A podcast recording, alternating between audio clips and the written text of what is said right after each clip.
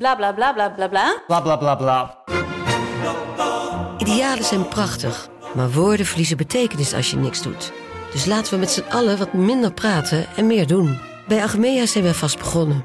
Zo gaan wij voor minder verkeersslachtoffers, gezonde werknemers en duurzame woningen.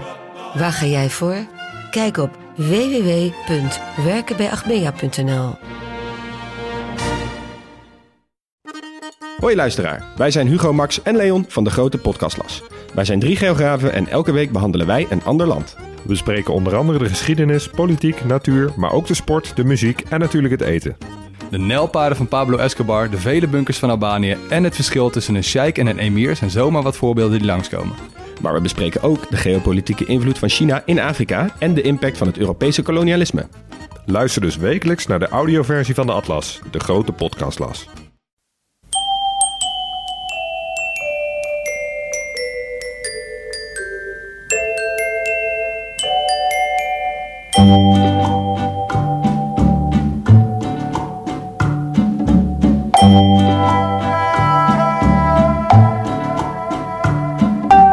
Welkom bij aflevering 21 van de Echt Gebeurd podcast, waar echt gebeurde verhalen worden verteld door de mensen die het zelf hebben meegemaakt. In deze podcast een verhaal van Sigurd Sloot. Het thema van de middag was lichtbeesten en leugenaars.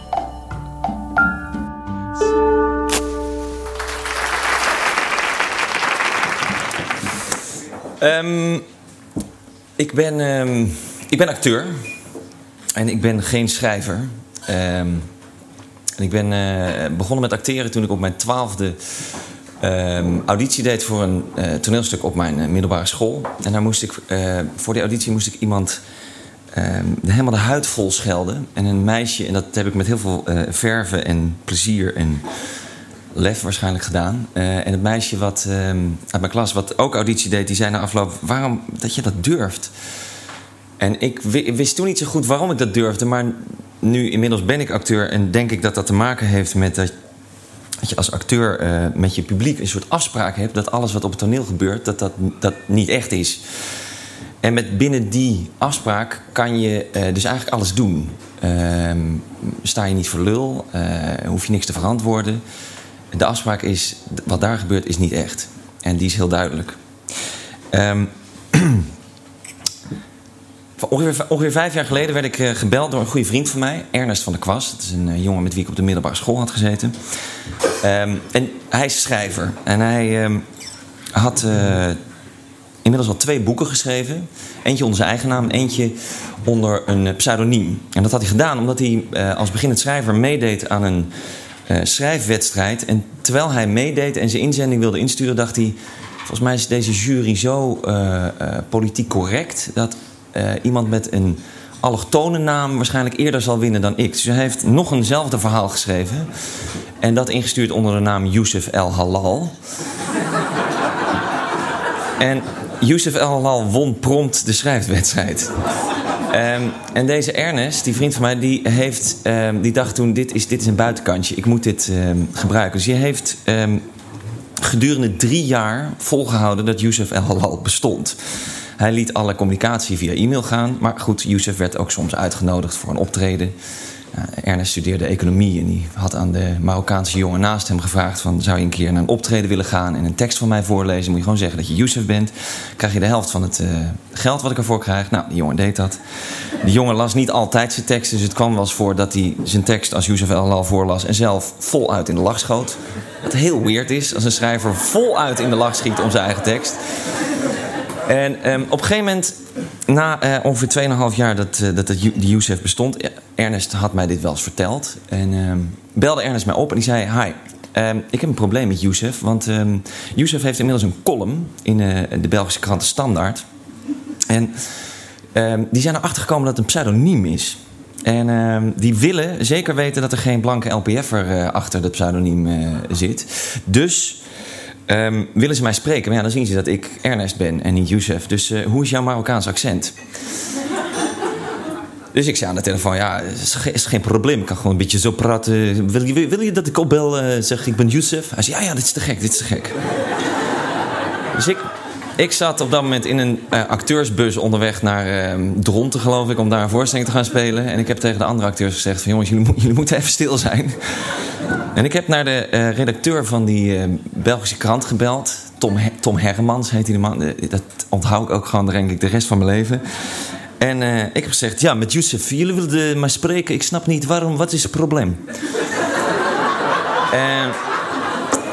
Tom Hermans zei: Ah, Youssef, dat is fantastisch dat ik u eindelijk spreek. Het is, het is echt, uh, ja, ja, ja, ja, we zitten toch echt met een probleem. En ik zei: Ja, maar ik begrijp niet echt wat het probleem En ik dacht: Shit, dit gaat helemaal verkeerd, joh. Ik begin Vlaams te praten. Ik heb als acteur een beetje moeite om een uh, accent vast te houden als ik een ander accent hoor. Um, dus ik, nou goed, ik heb mij door dat telefoongesprek heen ge, gebluft. Ik heb daarna nog een interview voor de FIFA, ook via de telefoon, als Youssef El Halal gedaan. Maar dit is allemaal voorgeschiedenis. Want uiteindelijk kreeg Youssef, uh, kwam, kwam, zelfs een boek uh, van wat hij. hij heeft een boek geschreven, de uitgeverij wist ervan. Op het moment dat het boek uitkwam, kwam ook uit dat. kwam er een krant achter dat het een pseudoniem was. Um, een paar jaar daarna belde Ernest mij op en die zei: Je weet nog van Youssef, um, ik ben nu bezig met een nieuw boek. En um, ik ben een enorme fan van Arno Grunberg, zei hij. Ik, mijn, zijn thematiek, het verliezen van identiteit, daar voel ik me heel erg toe verwant, mee verwant. Dus ik, ik wil eigenlijk. Kijk, Arno Grunberg heeft die thematiek in al zijn boeken. Uh, en hij heeft dat eigenlijk vervolmaakt door Mark van de Jacht, een pseudoniem van Arno Grunberg, in het leven te roepen. Daardoor heeft hij niet alleen de thematiek in zijn boeken, maar ook in het echte leven gebracht. Ik wil eigenlijk nog een stap verder gaan. Ik wil een boek schrijven waarvan iedereen zou zeggen: dit is de nieuwe Arno Grunberg wat Arno Grunberg niet geschreven heeft. Dus ik wil een boek in de stijl van Grunberg schrijven, maar dat kan natuurlijk niet onder mijn eigen naam uitkomen. Um, het boek heet Stand In en het gaat over iemand die um, stand-in wordt van schrijvers. En uh, schrijvers die uh, optredens of boekpresentaties of prijzen ophalen allemaal niet zelf willen doen omdat ze bang zijn of um, uh, bedreigd worden of wat dan ook. En die stand-in die wordt uiteindelijk bekender dan de schrijver zelf. En omdat ik dat dus niet zelf kan doen, dacht ik, ik moet een acteur daarvoor hebben. En omdat ik jou ken, dacht ik, misschien moet jij dat doen. Het idee is dat uiteindelijk uh, recensenten erachter zullen komen. Jezus, maar dit moet, dit is, dit, dit is zo identiek aan hoe Grunberg schrijft. En die Sigar Sloot, dat is, die is acteur. Nee, dit klopt niet. Dit moet de nieuwe Grunberg zijn. Nou, daar zouden we natuurlijk nog heel veel reuring mee uh, creëren. En dat zou het boek uh, goed helpen met de verkoop. Um, en hij zei, zou je dat leuk vinden om te doen? Toen zei ik, nou ja, ik, kon niet gelijk overzien wat het zou betekenen. Maar ik kwam er al vrij snel achter. Ik ben er met mijn ouders en mijn zusje en mijn agent, die ik als acteur heb, en een paar beste vrienden over gaan praten. Ik moest, moest de cirkel van ingewijden zo klein mogelijk houden. Um, ik, ik, kwam er al vrij snel achter dat. Um, ik dacht, ja, ik vind het eigenlijk wel een goede stunt. Het is, uh, het is een beetje spelen met identiteit. Uh, misschien krijg ik nog wel wat extra uh, publiciteit erdoor, omdat mensen in de, in, de, in, de, in de marketing dan denken, of, of kranten denken: oh, dat is een acteur, dat is een soort dubbeltalent en een schrijver en acteur. Nou, dat, dat werkte uiteindelijk ook zo. Uh, dus ik dacht, ik, ik wil het wel doen. Dus vanaf dat moment heb ik, um, ben ik aan mijn vrienden en familie en kennissen en mensen die ik tegenkwam gaan vertellen dat ik een boek aan het schrijven was. Dat ik klaar was met mijn boek dat het boek bij de drukker lag.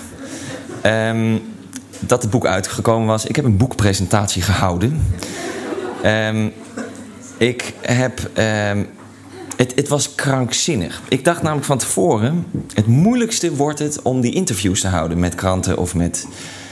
Ja, wie dan ook, die, waarvoor publiciteit voor het boek nodig is. Dus ik moet zorgen dat ik elke vraag die ik daar kan krijgen, ging ik aan Ernest stellen. Nou, nee, Ernest die bedacht dan een antwoord. Ik schreef dat op. Ik leerde dat uit mijn hoofd. Ik ben acteur, dus dat kan.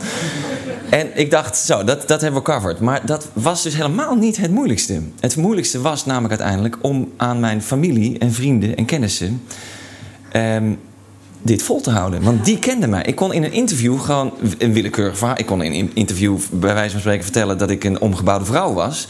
Want die mensen kenden mij niet. Maar tegenover vrienden, familie, collega's, andere acteurs. Eh, volhouden dat ik een boek aan het schrijven was, bleek veel moeilijker te zijn dan ik had gedacht. Vooral omdat Bijna elke reactie was ongeveer als volgt. Jezus, maar heb jij een boek geschreven? Nou, ja, dat heb ik echt altijd al gewild. Hè? En ik heb dat nooit gedurfd. En ja, ik vind het zo te gek, man, dat jij dat doet. Jezus, wat stoer. En ik dacht alleen maar, nou, nou, nou, niet, niet te stoer vinden. Want straks komt, komt het uit en dan blijkt dat het toch een grapje was. En dan heb jij dit tegen mij gezegd. En dan schaam ik me daarvoor. Dus dit... Ik voelde mij al vrij snel redelijk ongemakkelijk. Ik kwam ook een meisje tegen en die vond mij leuk. En ik dacht, vindt ze mij leuk omdat ik een schrijver ben? Of vindt ze mij leuk? Dus ik heb het haar al vrij snel verteld. Nou, dat... dat ehm, ik kwam in krankzinnige situaties. Ik was aan het repeteren voor een toneelstuk. En ehm, met een andere acteur en een regisseur. En er kwam een meisje van de publiciteit van dat gezelschap binnen. En die zei, je uitgeverij heeft gebeld. En iedereen keek mij zo aan. Ik zei, oh, eh, ja, ja, ik, ik, ben een, eh, ik ben een boek aan het schrijven. Jezus, wat te gek, waarom heb je dat niet verteld? Ja, nou ja, was er niet van gekomen. En ehm, ja, de, de, de uitgeverij belde, want ze willen qua publiciteit iets samen met ons doen. Want de première van dit stuk is tegelijkertijd met jouw boekpresentatie ongeveer in dezelfde week. Oh ja, zei ik, ja, ja, ja dat moeten we dan. Ja, dat is, doe dat, lijkt me een goed idee, toch? En ik dacht, ik zwijn me hier wel zo een beetje tussendoor. Maar Vervolgens, uh, een uurtje later in de repetities, zei de regisseur: Hé, hey, maar we zijn nu uh, bezig met die vertaling van het buitenlandse stuk, wat wij dan nu. Uh, maar, zou je daar ook even naar willen kijken? Want. En ik dacht, ja, maar dit wil ik dus niet. Want dan wordt op basis van een fictief schrijverschap... ga ik iets zeggen. Weet je, ik heb ook een jaar Nederlands gestudeerd... dus ik kan er wel iets over zeggen. Maar ik ben geen schrijver, jongens. En ik kan dat niet laten merken. Want dat was dus de groot, het, was het grote ding. Ik moest de hele tijd volhouden dat dat boek van mij was. Ik heb het bij me. Dit is het boek. Dit is niet mijn boek. Uh, mijn foto staat achterop. Uh, eerste keer dat ik dit zag, dit was krankzinnig. Uh, het was uh, soms heel eenzaam. Ik had gelukkig dus een paar vrienden aan wie ik het kon vertellen. Maar ja, die, die cirkel van ingewijden moest ook zo klein mogelijk blijven. Want ja, Jezus, uh, iedere keer als ik het iemand vertelde, dan moest hij mee gaan liegen. Dus dat was een grote verantwoordelijkheid ook. Uh, maar ik, het ergste was ook dat ik dacht, ja, de stunt is dat het moet, het moet zo groot mogelijk zijn. En dan, als het uitkomt, dan gaat iedereen snappen dat dit een grap was. En als dan uh, de, de reuring zo groot mogelijk is over het boek, dan is de stunt het meest gelukt. Maar dat gebeurde dus eigenlijk niet. Het boek, het is geen slecht boek, vind ik. Maar ja, wat weet ik, ik heb maar een jaar Nederlands gestudeerd. Um, um, maar het is, um, het is nooit geïdentificeerd als een boek van Grunberg. Dus ik werd wel in een recensie een soort van Grunberg-adept genoemd. Maar dat wordt elke beginnende schrijver geloof ik ongeveer genoemd. Dus, dat, uh, dus op een gegeven moment kwamen we in de situatie dat het boek twee maanden uit was. En dat de publiciteit een beetje begon te zakken. En de aandacht voor het boek, de boekverkoop begon ook te zakken. En uh, ik had ongeveer dagelijks contact met Ernest, de schrijver. En die zei, ja, die begon steeds meer dingen te bedenken van... maar we moeten nog iets doen om nog aandacht te krijgen. Ik heb op een haar na bij Pauw en Witteman gezeten.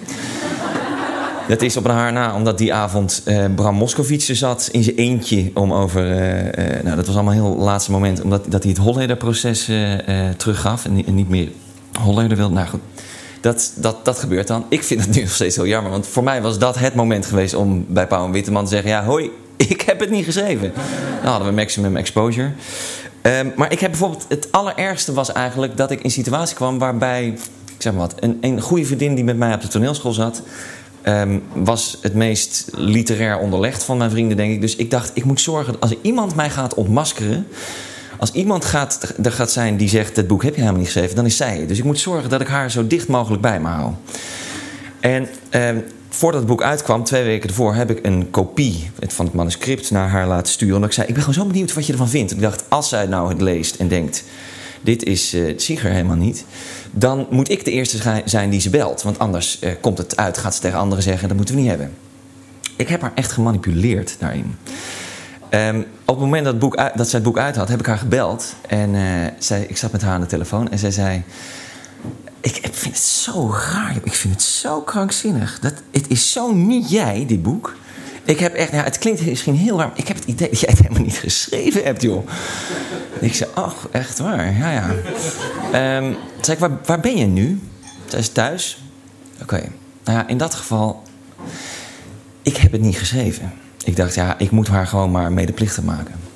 En zij zegt, um, wacht even, ik loop, wat zeg je nou? Ik, ik loop heel even naar de slaapkamer. Want uh, Marguerite, die vriendin van ons, die is hier. En, en, ik denk, oh jezus, dat had ze niet verteld. Er zit dus nog iemand in de woonkamer. Die gaat natuurlijk dadelijk vragen, wat was dat met dat boek en Sieger? En, dus ik denk, in een soort leap forward denk ik... nee, natuurlijk, is het boek, natuurlijk heb ik het boek wel geschreven. Ze was vijf seconden stil, begon toen keihard te lachen en zei: Jezus, je had me echt even. Ik dacht echt dat jij niet gezegd had. Nee, joh, natuurlijk zei ik dat. dat wat denk je nou? Uh, ah, dat zou grappig zijn als ik het boek niet had geschreven. Um, dat was verschrikkelijk. Um, ik, het heeft me ook bijna die vriendschap gekost. Ik heb, ik heb toen het uiteindelijk, we hebben het uiteindelijk uit laten komen. Ik heb, ik heb hele pittige gesprekken met Ernest moeten hebben. Omdat hij, hij was er zo bij gebaat dat het boek alsnog toch op een manier een succes zou worden. Dus hij wilde het maar door laten gaan. En ik wilde stoppen. Ik, ik was erbij gebaat dat het zo groots mogelijk bekend zou worden dat dit een grap was. Um, dus uiteindelijk hebben we, heeft, heeft hij een, een literaire bekentenis geschreven die in ehm, NRC is afgedrukt. En NRC heeft een interview met mij gehouden, uh, omdat ze mijn eh, verhaal ook wilden horen. En toen kwamen we in de krankzinnige situatie dat het interview met mij zo groot op de kunstpagina kwam te staan en het literaire bekentenis van Ernest ergens achter in de boekenbijlagen. De inhoud van het, het was echt een droste-effect. Um, ik denk dat wat ik ervan heb geleerd is dat. En, en, en, Ernest riep namelijk de hele tijd: je speelt een rol. Dit is een kunstwerk. Dit is, je moet het zien als een, als een stunt, als een. En ik dacht: ja, ja, maar daar klopt iets niet mee. Want ik speel geen rol. Of nou ja, ik speel natuurlijk wel een rol. Maar die afspraak waar ik het aan het begin over had met als acteur met het publiek, die is er niet. Want het publiek weet niet dat ik acteer. En dat maakt dat, ik, dat het voor mij heel erg voelt als liegen. En heel erg voelt als dat ik mensen aan het bedonderen ben.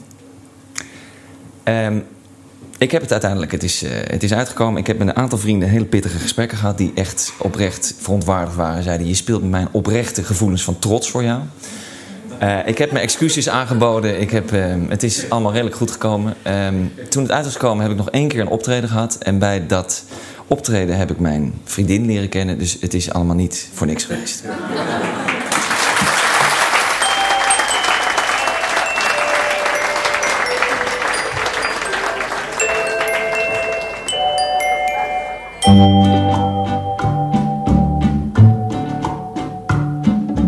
Dat was Sieger Sloot. Momenteel toert hij door het land met het toneelstuk De Hulp, geschreven door Maria Goos. Die trouwens een keer bij Echt Gebeurd in de zaal zat en toen op tv ging vertellen hoe leuk ze het had gevonden. Heeft u zelf een bijzonder verhaal te vertellen of durft u het aan om een keer voor te lezen uit uw puberdagboek? Neem dan contact op, want we zijn altijd op zoek. Ga naar www.echtgebeurtintoener.nl. Dat is een lang woord zonder puntjes. Op www.echtgebeurtintoener.nl kunt u zich ook opgeven voor ons nieuwsbrief. Echt Gebeurd is ook te vinden op Facebook. De redactie van Echt Gebeurd bestaat uit Paulien Cornelissen, Rosa van Dijk, Eva Maria Staal en mijzelf, Micha Wertheim. De techniek is in handen van Vrijman en Vrijland. Dit was de 21ste podcast van Echt Gebeurd. Bedankt voor het luisteren en tot de volgende podcast. En vergeet niet, al is de leugen nog zo snel, een goed verhaal is het meestal wel.